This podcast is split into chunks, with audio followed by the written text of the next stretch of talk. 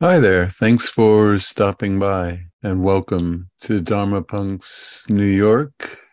If you'd like to support my work, I'm a Buddhist pastor and I do everything the counseling and the teaching entirely by donation. The Venmo is Dharma Punks with an X NYC. All of the talks, the last 715, can be found by uh, going to the podcast site or the dharmapunxnyc.com page. There's information about upcoming gatherings uh, when we do have retreats. They're listed. And the uh, PayPal button is there too, if you'd like to use that. There's also a Patreon link. So thanks for your support.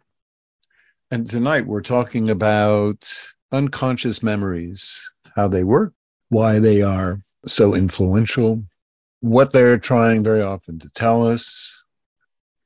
So I'm sure there was a more elegant way to put that, but we'll have to go with with that. In Freud's theory of personality, the unconscious is a vast reserve of feelings, urges, and memories working outside of our awareness manifesting sometimes in benign forms like slips of the tongue or dreams or punchlines of jokes, but sometimes also manifest in very dysfunctional intrusions, such as in the time of Freud, what they called hysteria, which today we might call uh, post traumatic stress disorder, or phobias, Today, though, we know that the intrusion of unconscious content is clearly manifest in anxiety and panic attacks, attacks, addictive compulsions, intrusive, repetitive ideations, catastrophizing, very often ongoing intrusive resentments, relationship problems, as well as a host of somatic disorders. So um, they're pretty much everywhere. Freud was not the first individual that noted the existence of essentially content arising from parts of the mind that lie outside of our conscious awareness. Not only was there a Westerner before him, Pierre Janet, I believe his name was, who was a an influence of Freud, who first coined the term subconscious. But actually, going back some 2,500 years, the Buddha in the Dharma mentioned what he called anusayas, underlying tendencies that lead to automatic behaviors. There could not be anything a better, clear definition of, of when the unconscious interrupts, interferes, intrudes upon our daily functioning. And these automatic underlying tendencies arise from the depths of the mind whenever we meet with suitable conditions. And certainly, um, in other spiritual traditions with devils and so on and so forth, try to explain the desires and the cravings and the self destructive behaviors that human beings have by attaching it to a demonic figure that they believe lies latent or nascent in the depths of the brain, always willing to come out and, as in certain religions believe, tempt us to go astray. So clearly, it's never been far from human awareness that there are parts of one's self experience that are not constructed or authored authored by conscious will that we very often act in ways that are we experience states that um, are in no way what the what we would want that seem to come out of nowhere and very often can lead to some form of dismay embarrassment or the like. So we're going to focus on this in terms of the two different kinds of memory systems that we have, uh, which are important to understand so that we can talk about emotional memories. The first kind of memory system that we're all aware that we have is declarative or explicit memories. Those are the memories you can recall at will and you can talk about with other people and you can recite them as a story. So, for instance, what you did in high school, what you, what your uh, early college years or years away from home were like, what your uh, last vacation, if you've been on one, was like. So you can essentially bring up some words and maybe a couple of visual images that you can string together as a story and you can recite it to another human being. These declarative memories are stored in uh, largely organized by the hippocampus, but they're stored in higher regions of the brain, the neocortex. And these memories that we can recall at will whenever we want, uh, you can recall uh, maybe what you did yesterday, or hopefully you can recall at least what you did today and tell it as a story. And narrative memories or, or, declarative memories are what we construct our identity very often from. When people ask us tell me about yourself. What you'll do is bring to mind some of the ex- main experiences in your life what you do for a living uh, what your skills are. And you'll all those memories you you've recalled because you want to answer the question and you'll string together them as a story. Um, and narrative memories do have one very, very positive benefit, which is they help stamp experiences that happened in the past as in the past. And that's important. We'll talk about why in a moment, but it's just important to know that declarative memories create a um, awareness that something that's recalled in the past is no longer happening in the present. So let's compare that with what we would call implicit memories, which aren't recalled at will. They arise whenever they want, um, as unlo- they don't come up as thoughts. They're experienced as feelings or survival impulses or like impulses to run or to attack or to freeze or to become very threat vigilant hyper vigilant for threats. And they often will come up as really ingrained physical movements.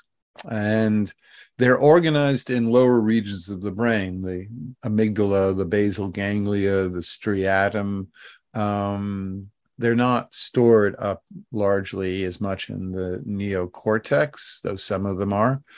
Um, implicit or felt or emotional memories uh, create a felt sense of who we are, not a story, but feelings that we experience in real situations. In general, there's two types of implicit memories. The first type is what's called procedural. We won't be talking about them other than to say that these are the memories that guide very routine behaviors like how you swim, ride a bike, walk, how you tie your shoes. And these memories, these procedural memories, are uh, just activated in certain situations where we do repetitive behaviors every day and we don't want to think about them and they're done automatically but they don't change our emotions our feelings our state of being you when you're tying your shoes or when you're walking it doesn't in any way affect your mood but emotional memories are very very different kind of implicit content or unconscious content. These are internal feelings, impulses that arise in various situations and change the way we feel, change our mood, change our impulses, what we want to do. What creates them?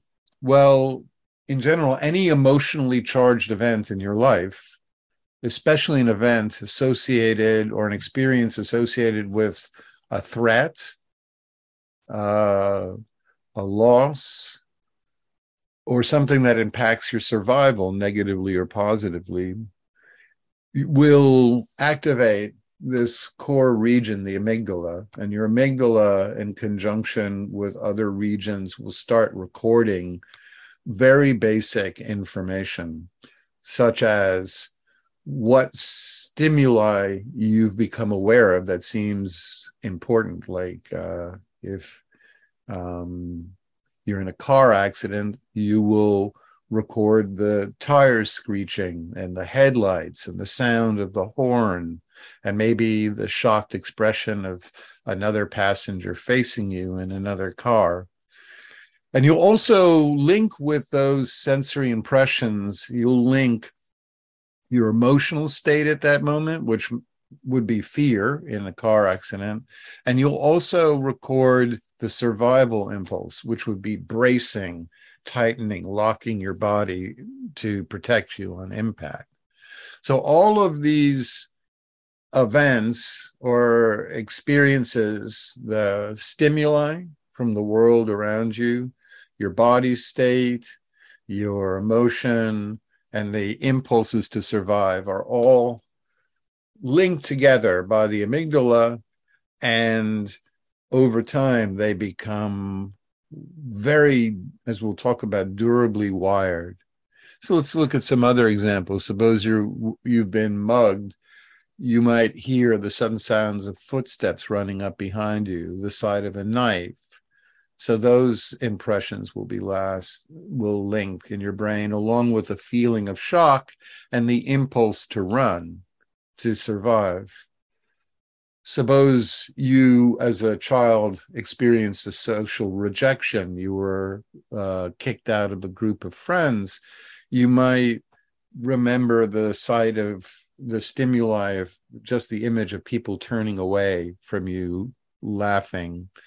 Uh, you might recall rem- the feeling of shame in your body and the impulse to shrivel and to break eye contact uh, if you, as a child, experienced sibling mistreatment, you might rec- recall the mocking stare of a brother or sister, the feeling of anger and the urge to scream and to tell and to have a parent intercede in your behalf. So, all of those sensory stimuli, emotions, and impulses to survive are all linked together.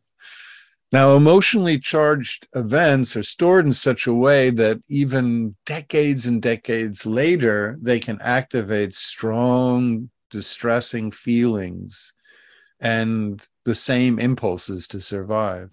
So, years and years and years after someone experienced a social rejection in grade school, if they experience something similar in adult life, something that reminds them of that social rejection, they'll feel the same extreme outsized shame that a grade schooler would feel, and they'll feel the same urge to shrivel and to hide and to get small. So, whenever they're kind of like landmines, these emotional memories, they're stored unconsciously because when they occurred, the cortisol levels are so high that they knock the hippocampus, which creates declarative memories that we can recall whenever we want, Store, memories that have a beginning and a middle and an end. Uh, those memories don't occur.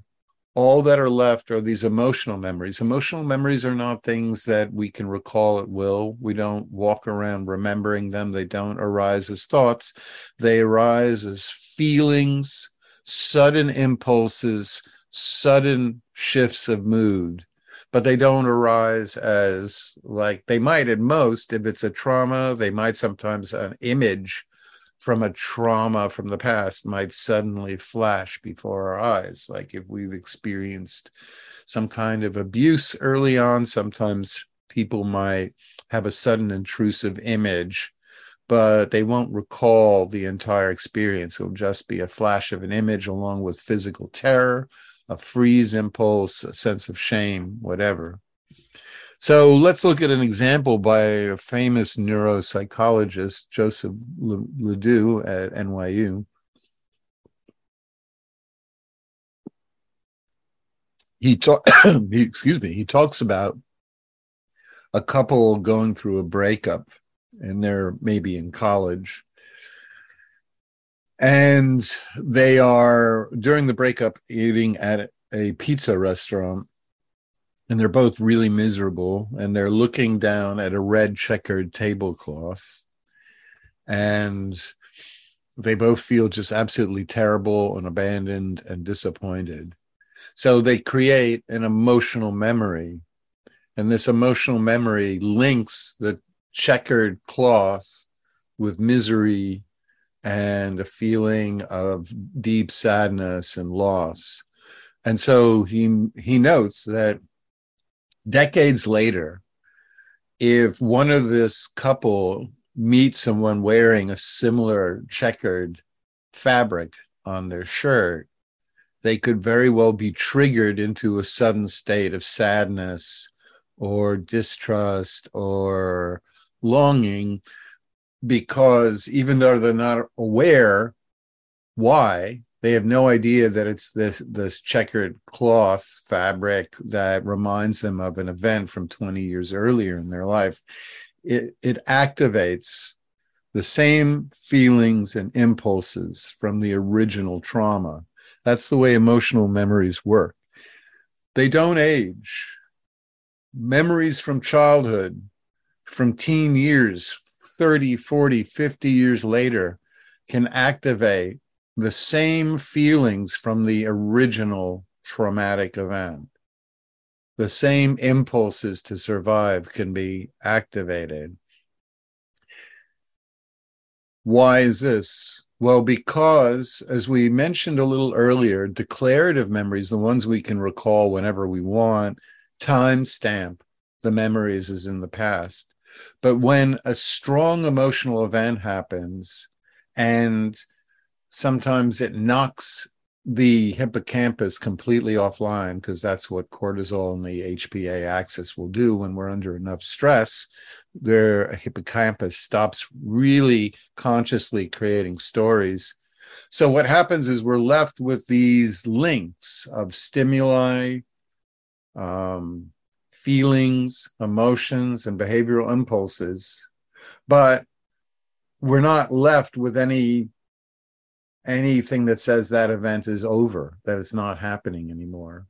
So, as far as the emotional mind, uh, the right hemisphere, and the amygdala are concerned, anytime any stimuli happens in our life that's remotely similar to that trauma, that emotional wounding event, can activate the memory and then we'll be flooded with feelings that are from the past.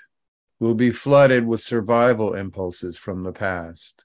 We'll be flooded with um, uh, like uh, freeze, hypervigilance, sudden despair, sudden urges to hide, all from a past experience. In many ways, an emotional memory creates a mind that's living in two different time periods. The left hemisphere, which is the conscious thought, largely thought, narrative, storytelling mind, still lives in 2022.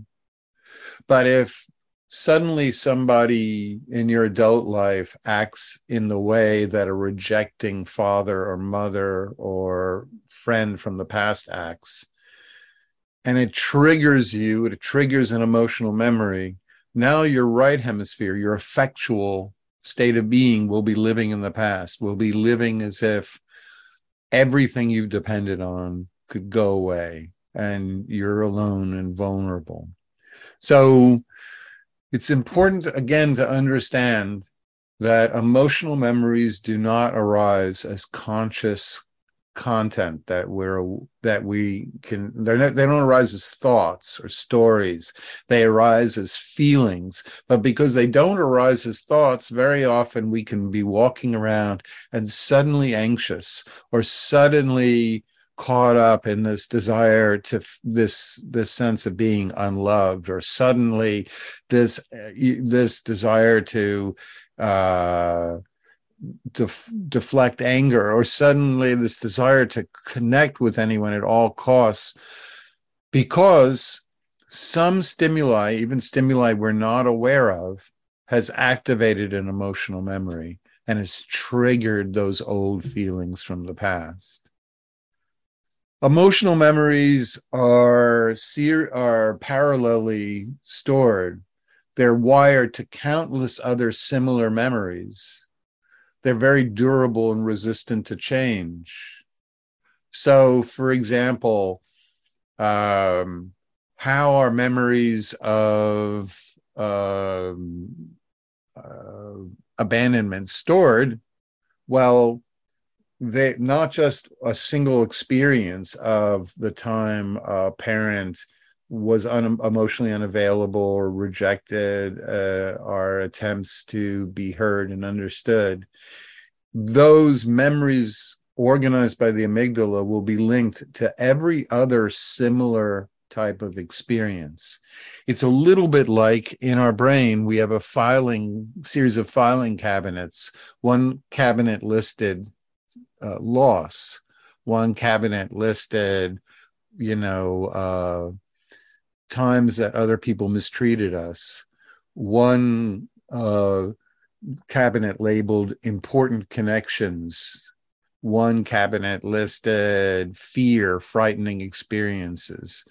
And every time a new experience uh, occurs in life that uh, is resonant, it will not only be stored unconsciously, but it will be associatively or neuronally linked to all the other similar types of memories that the amygdala thinks is in any way reminiscent or similar or in some way connected.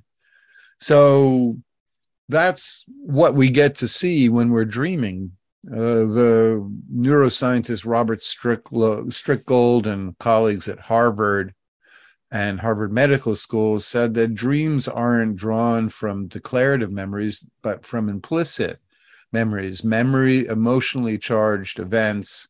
And when we're dreaming, we can observe how recent and past emotionally charged events are linked together.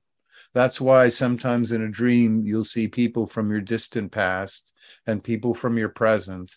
And very often it will be a negative experience because, well, guess what? The amygdala tends to give far more weight to threatening negative experiences than to positive. We'll talk a little bit more about that. Um, implicit memories are formed very often in the first four or five years of life before the hippocampus are developed.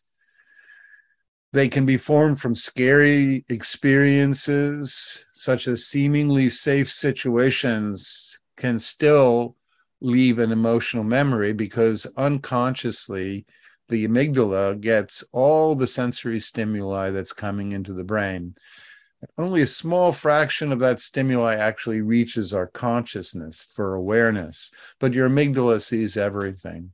And if somebody gives you a sudden micro expression of disgust, rejection, or disinterest, even though you're not aware of it, that experience will be recorded by your amygdala.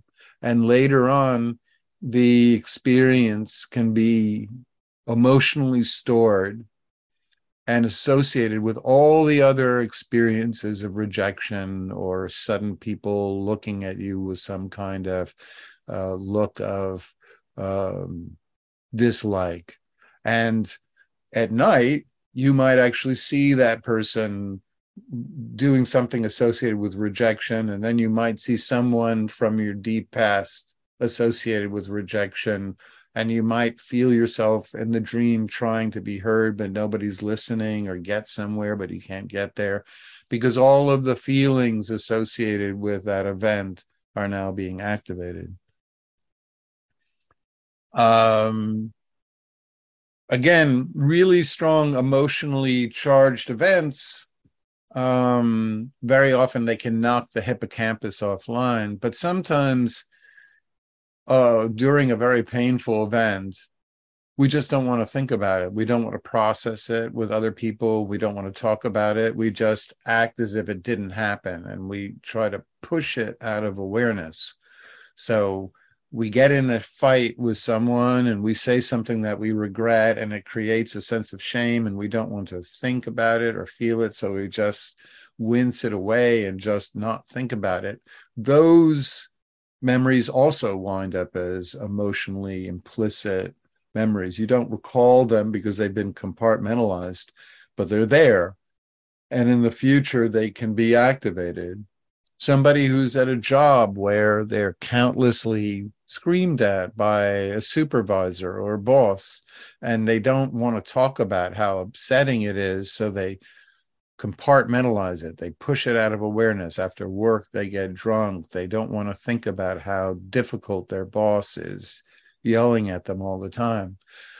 But the anger and the feeling of hopelessness and frustration and powerlessness and the desire to yell or rage is still there. And then that person, one day driving home from work, gets cut off by someone else in another car. And the next thing we know, we have a road rage incident where they come out and they explode because for some reason the look of the other driver reminds them of their boss. And all of that compartmentalized rage comes up and expresses itself. So stimuli we're unaware of can leave emotional memories. Stimuli we and events we don't want to think about can leave emotional memories. Stimuli and experiences from early childhood when the hippocampus isn't working can leave emotional memories. And of course, traumas when which completely knock the hippocampus offline and leave the memory systems without any context leave emotional memories. So, and we've talked about how when they're stored by the amygdala unconsciously, that we can't recall at will, they're just latent there. Um, they begin to be linked neuronally to other memories, and they create these very complex, um, very overdetermined matrices of thematically linked memories. And every new experience in life has the possibility of triggering this entire thematically linked matrix. So, for instance, suppose you have a friend who's been dating someone for all of two weeks, and then they're suddenly ghosted by the person they're dating. And they might become extremely dysregulated, dysfunctional. They might start crying uncontrollably. They might start binge eating. They might start uh, hiding. They might sink into depression. And it, people, when this happen, and they think, well, they were only dating for two weeks. Why this disproportionate response? Well, it's because it's not just the recent rejection the recent rejection has triggered this unconscious matrix of sometimes hundreds upon hundreds of previous emotional abandonments by different figures, stemming all the way back to childhood. We all have in our minds a unconscious filing cabinet filled with files listed abandonment. Some filing cabinets listed mistreatment, some filing cabinets listed uh, shame and embarrassment. And every new experience has the possibility of triggering all the emotional memories stored in those filing cabinets. This is why, by the time we're adults, we have what we call baggage. When we say, I've got baggage, we're simply saying that we have emotional memories that are subject to being triggered and to arising as feelings and impulses. What are some of the telltale symptoms? One of the most common symptoms, besides a sudden episode of, for example, anxiety, sense of impending danger, rapid pounding heartbeats, sweating, chills, trembling, shortness of breath, tightness in your throat. And these symptoms can be so strong that, believe it or not, this is a stunning fact, but you can look it up. It's there, courtesy of the Mayo Clinic and other uh, studies have shown that 50% of emergency room visits for heart attacks are due to panic and not an actual physiological event in the heart. But people believe they're having a heart attack because suddenly, out of the blue, their chest is pounding. They can't get their breath. They're sweating. They're trembling. They have shortness of breath. They there's this tightness around the heart center so that's a common experience. Sometimes an anxiety attack where somebody is sweaty and just wants to run and hide when they're they're in a social situation. Very commonly, emotionally intrusive events are known by a flood of rumination. Now, why is this? Well, generally in life, when any event happens, our left hemisphere's job, the Broca and Wernicke's region is to jump in and turn it into a story with a beginning, a middle, and an end, or some kind of interpretation. And most of the time, it does that pretty well because we understand why things happen. If you walk out onto a, uh, a street and you narrowly get missed by a car and the car passes you by, but it's not that terrifying. You turn into a story. Oh my goodness, I should have looked. I almost got sideswiped by a car. It was scary. I'm I'm going to make sure I don't do that again. So that's you can tell about that story later on. If you know most of the experiences in life we can narrate narrate quite well.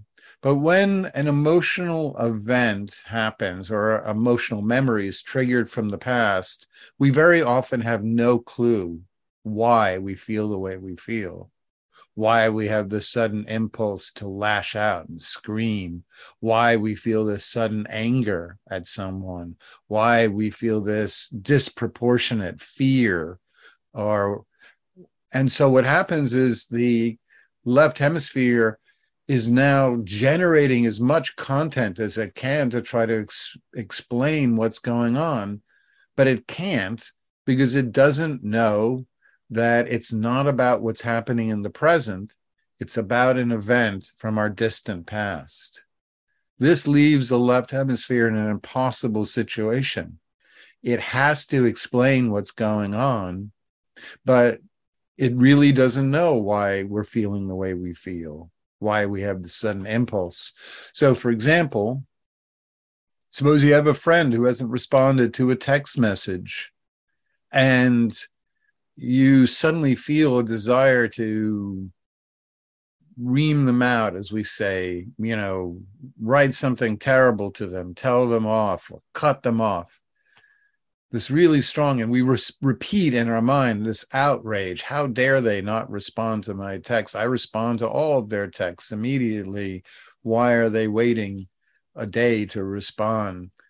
Well it's because this event has triggered a memory associated with a wounding rejection from your past and now you're feeling all of the anger and resentment from that past forgotten experience in the present that's why rumination occurs because even while we're telling the story about why we should hate this person or why something is so scary, we don't realize that the feelings are stemming from an event we've forgotten.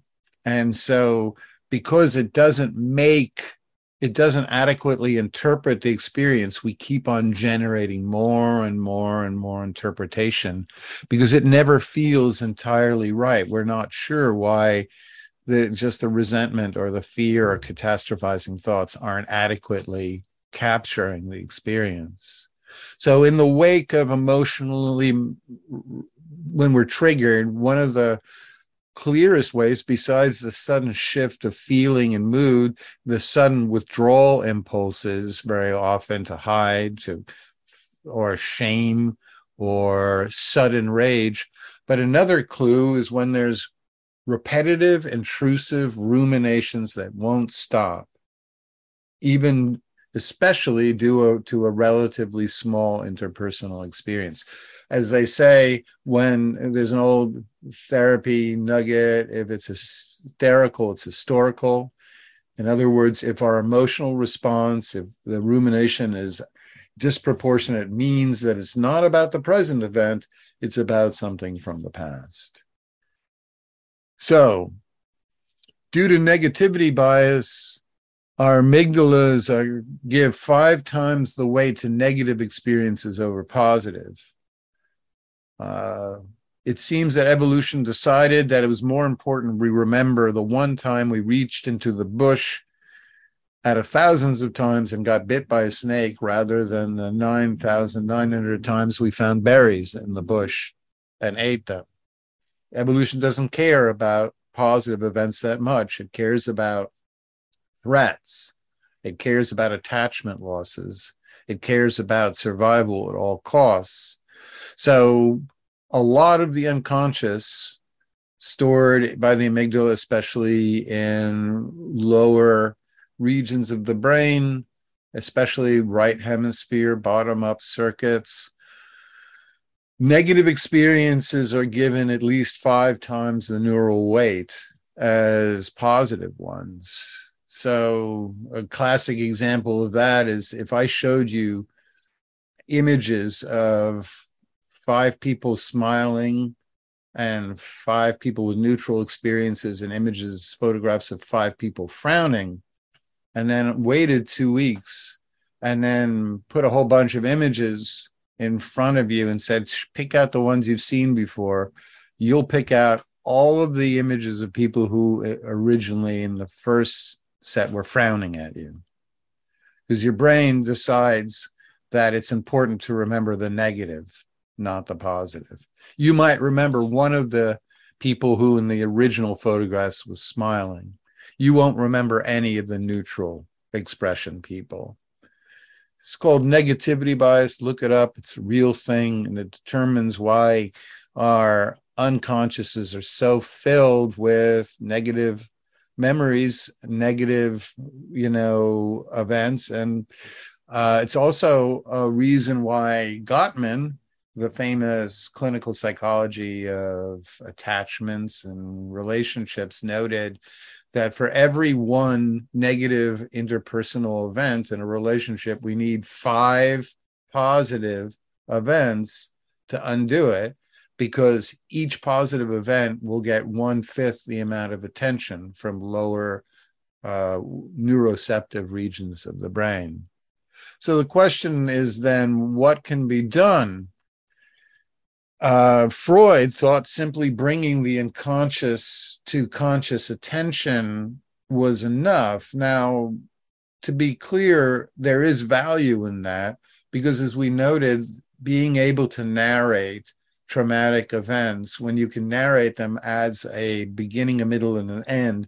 And it begins to help your brain understand that these experiences are no longer happening in the present, that they're in the past, that they're over with.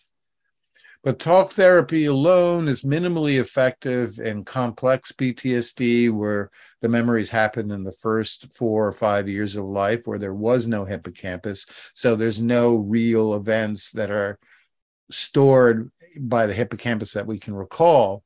They're there in the amygdala. The amygdala has organized them in the lower regions of the brain and won't forget them but they're not available to conscious memory, and therefore there's no way by talking about them to tell the brain that those early abandonments or early fears are done with. There are ways to lead to what's called fear extinction, but not by simply talking about those experiences. Also, for example, experiences of rejection that you weren't even aware of happening because your hippocampus doesn't even turn them into a story, can't remember them, those too. Times you've experienced a trauma and went into a freeze state, knocked your hippocampus offline, nothing to be recalled. Therefore, there's no way to bring it back and add a timestamp of it being in the past. So, talk therapy can work with certain kinds of traumas. Likewise, therapies like EMDR are useful in certain kinds of uh, painful events, but generally the ones you can re- remember. The ones you can't, especially the ones from early childhood, the ones during the kind of traumas where you're knocked unconscious or lost in a dissociative freeze state, the emotional experiences that were so shocking that it overwhelmed the hippocampus, events that you don't aren't aware of are leaving a, an imprint those types of experiences can be worked with. We can actually lead to fear extinction, but not the normal way, what we have to do is look around for disconfirming evidence in our lives. Every time they arise, we have to find evidence around us that we're safe. So when someone is suddenly triggered by fear or overwhelming anger or overwhelming uh, feeling of needing to cling or addictive impulses, just looking around peacefully, letting your attention rest on all the evidence that you're now an adult, that you're no longer stuck in a dysfunctional family, or that you're no longer in those past uh, experiences where the traumas originally occurred, and just flood your mind, show your inner child, as we call it, the evidence that you are safe now. And this is a long and it's a practice we have to do again and again and again. We have to drink in signs of safety. And there's another approach that works as well, and we're going to be doing it in our meditation, which is in a mindfulness practice.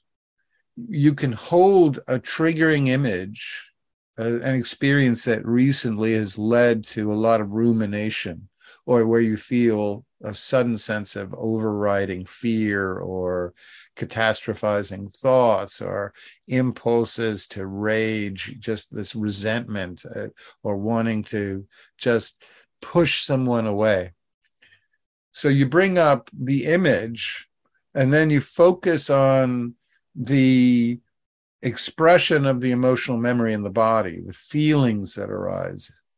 And you pay attention to those feelings and then you let go of the triggering image, the most recent person associated with the the reaction. You let go of the image now and you just stay with the feelings and you ask, what else is there? What else does this remind me of? When did I feel this feeling in the past? And believe it or not, it's not uncommon for people to suddenly have memories from their distant past that are linked with this latest emotional wound, memories that are deeply in the past that may not have even seemed to be important suddenly float up from the vast depths of the associative circuits of the uh, right cortex and and the right amygdala, and then when these early experiences are there, we're now in the presence of something that we can see is really what's being triggered, and knowing what really is being what is the underpinning for our present experience, we can begin to talk and connect with that feeling and offer it compassion offer it protection, tell it what we're going to do to take care of ourselves so that we won't have to experience these events in the future.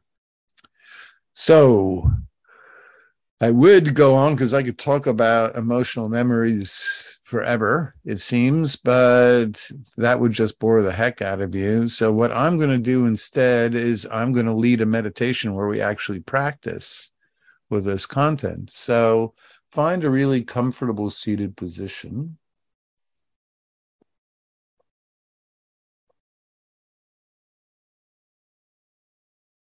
And what I invite you to do is look away from the screen so you don't see me. And you don't see anything on your screen. And you're going to close your eyes and bring your awareness into your body, specifically looking for what is right now the most soothing sensation that I can find. What's the most pleasant?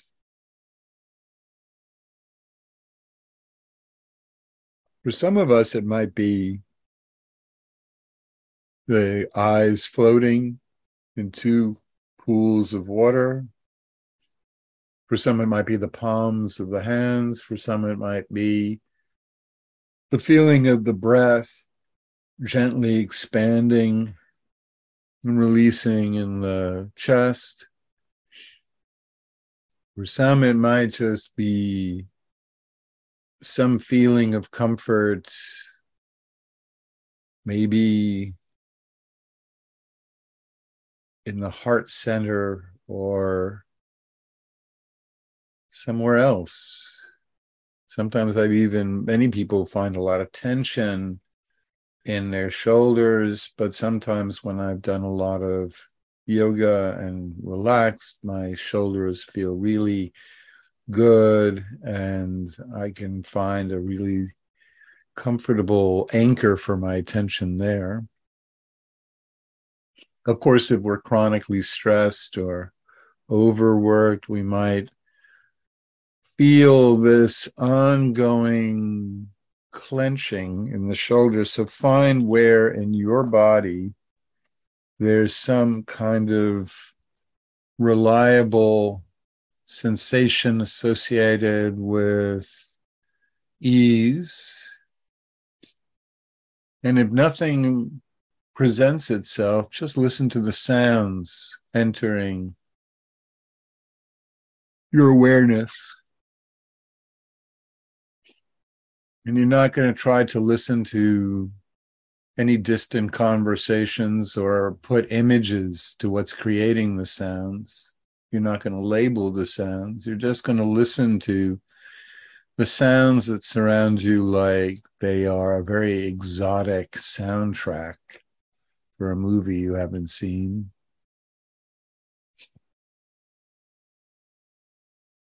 One Buddhist monk I studied with referred to it as pretending that we're an astronaut from another planet and you've just landed in a human body and you're first going to find a sensation that feels very welcoming.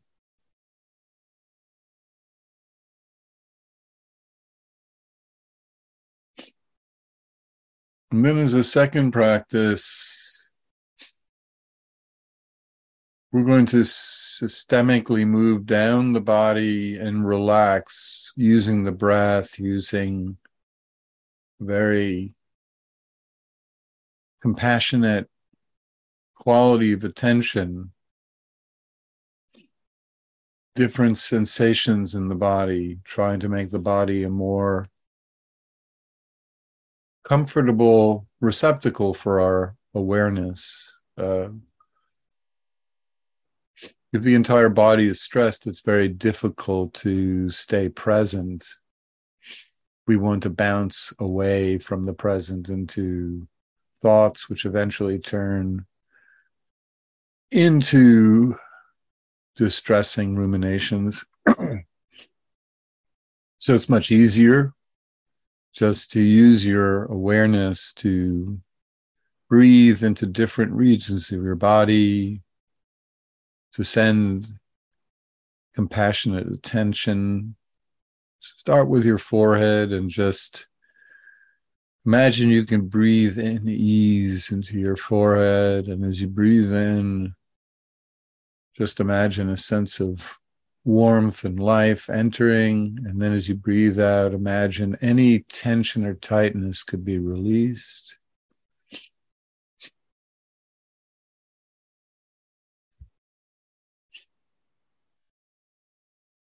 Breathing into the eyes. With the inhalation, you just feel a warm, caring attention, a spotlight of awareness on the sensations of your eyes. And then slowly releasing the breath. And as you release the breath, imagining the eyes settling behind the eyelids. Breathing into the neck. Imagine awareness into your neck, the front of your neck. And then as you breathe out, releasing any clenching or tightness there.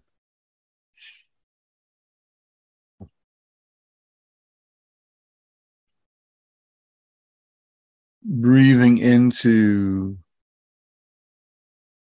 the shoulders becoming aware of the shoulders, letting the light of awareness fueled by your inhalation, your in breath, just lighting up the shoulders so you can really take in all the sensations. And as you breathe out, let the shoulders drop away from your ears.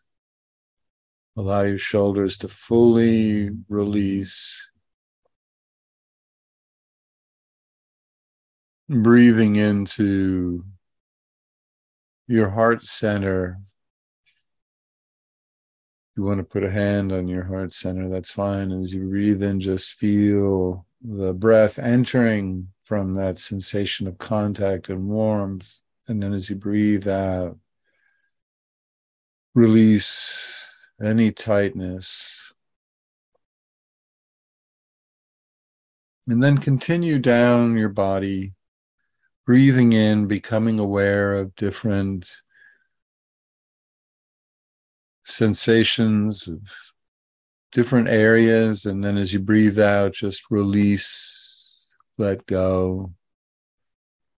Let the body and the muscles drop. Especially when you get to the abdomen, the belly. As you breathe in, let the belly expand and then as you breathe out, just release and try to cultivate the softest, most pliant belly you possibly can.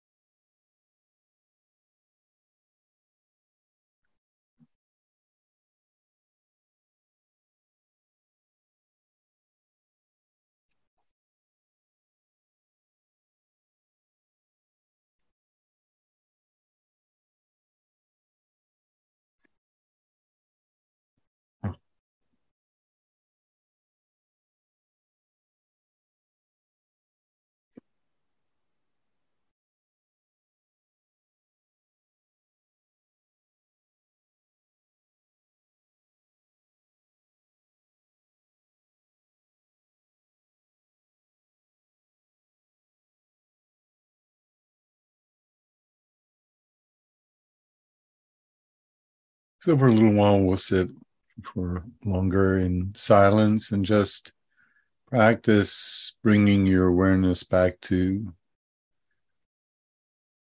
any feeling in your body that just feels that is comfortable or the sounds or just taking in the body as a whole a constellation of sensations like a night sky. Each sensation, whether it's from the distant galaxies of your toes to the much closer solar system of your eyes and your nose, to the more distant galaxies of your fingers stomach. All these sensations are like lights from distant stars and closer stars, sometimes dimmer, sometimes brighter, sometimes flickering, sometimes obscured. But just like you don't judge stars, you don't take them personally, don't judge or take personally the sensations of your body, just just cultivate this very observant, appreciative awareness that all of these sensations are associated with the body that's been keeping you alive.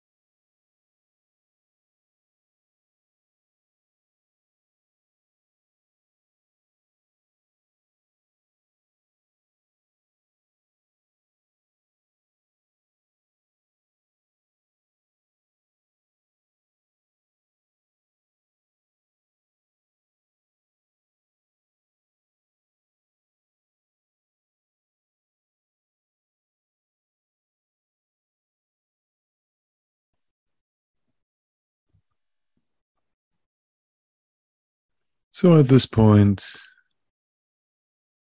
I'd invite you to bring to mind an image of a recent event. And for this uh, practice, let's bring to mind a specific person, someone that you found yourself either thinking about a lot, ruminating about.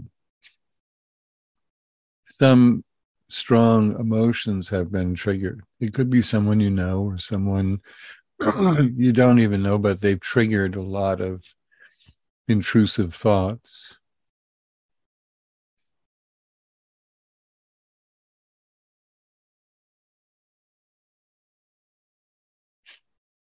Just find one image, a static image that really feels like it's the most resonant. And you know it's resonant one when you start to feel in your body a kind of tightening. Maybe your heart will start to beat a little faster. Your stomach muscles might clench a little bit more. Your shoulders might suddenly feel a little more taut. You might start to suddenly feel a lot of movement in your eyes. Or you might feel the impulse to start thinking a lot about this person, just their image will trigger this intrusive flood of thoughts. But what I like you to do is when you find the right image, focus on the body. Find an area of your body that seems to most hold the feelings that this person has triggered, activated,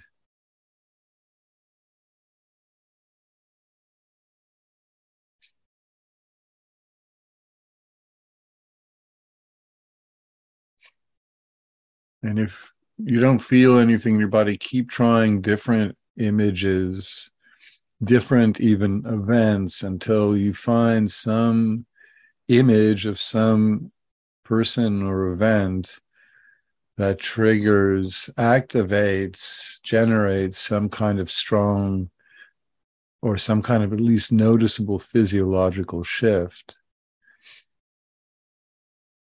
Once you find that body that's been activated. I'd invite you to let go now of the image that you've worked so hard to find. Just pay attention to that feeling and just ask the question when did I feel this way before in my life? What does this remind me of? When have I felt this way before?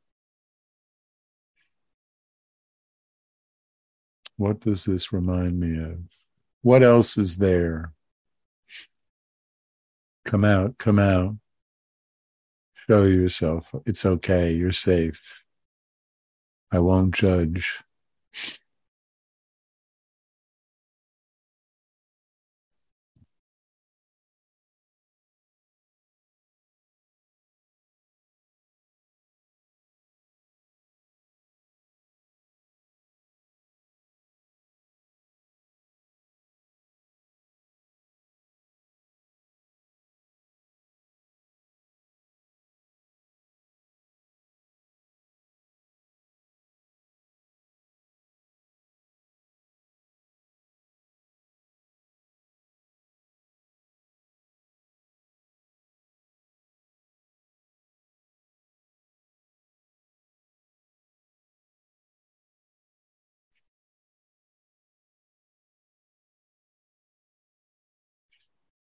And whether or not any images, memories, experiences from the past rise up from the depths of your mind and show themselves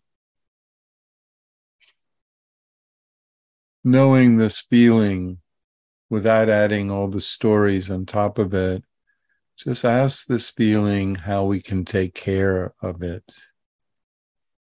What does it really need? Feeling this feeling, what do you most need?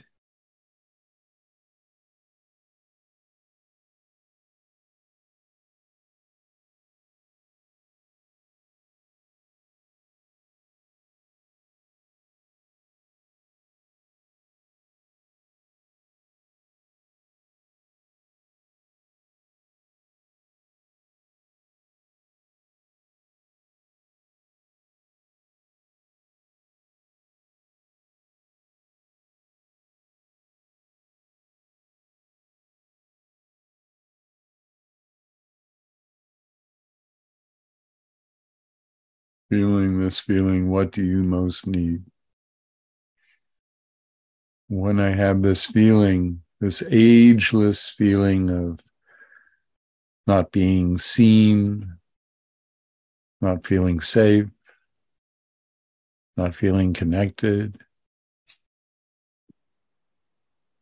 Whatever the feeling is, what do we really need? Let go of the stories about the present person. Because remember, the feelings are not really about the most recent event, it's about all the past memories that have been brought online by this most recent event.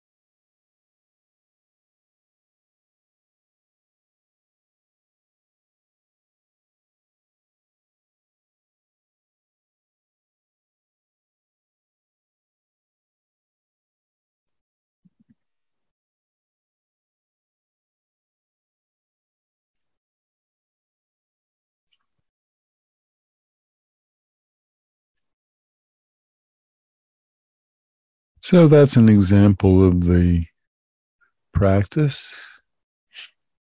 So at this point, I invite you to just gently and slowly at your own pace let go of the image. Well, you've already done that. Let go of the feelings. Become aware of the room around you. And whenever you're ready, you'd like, return to the gathering on your screen. Thank you for your practice.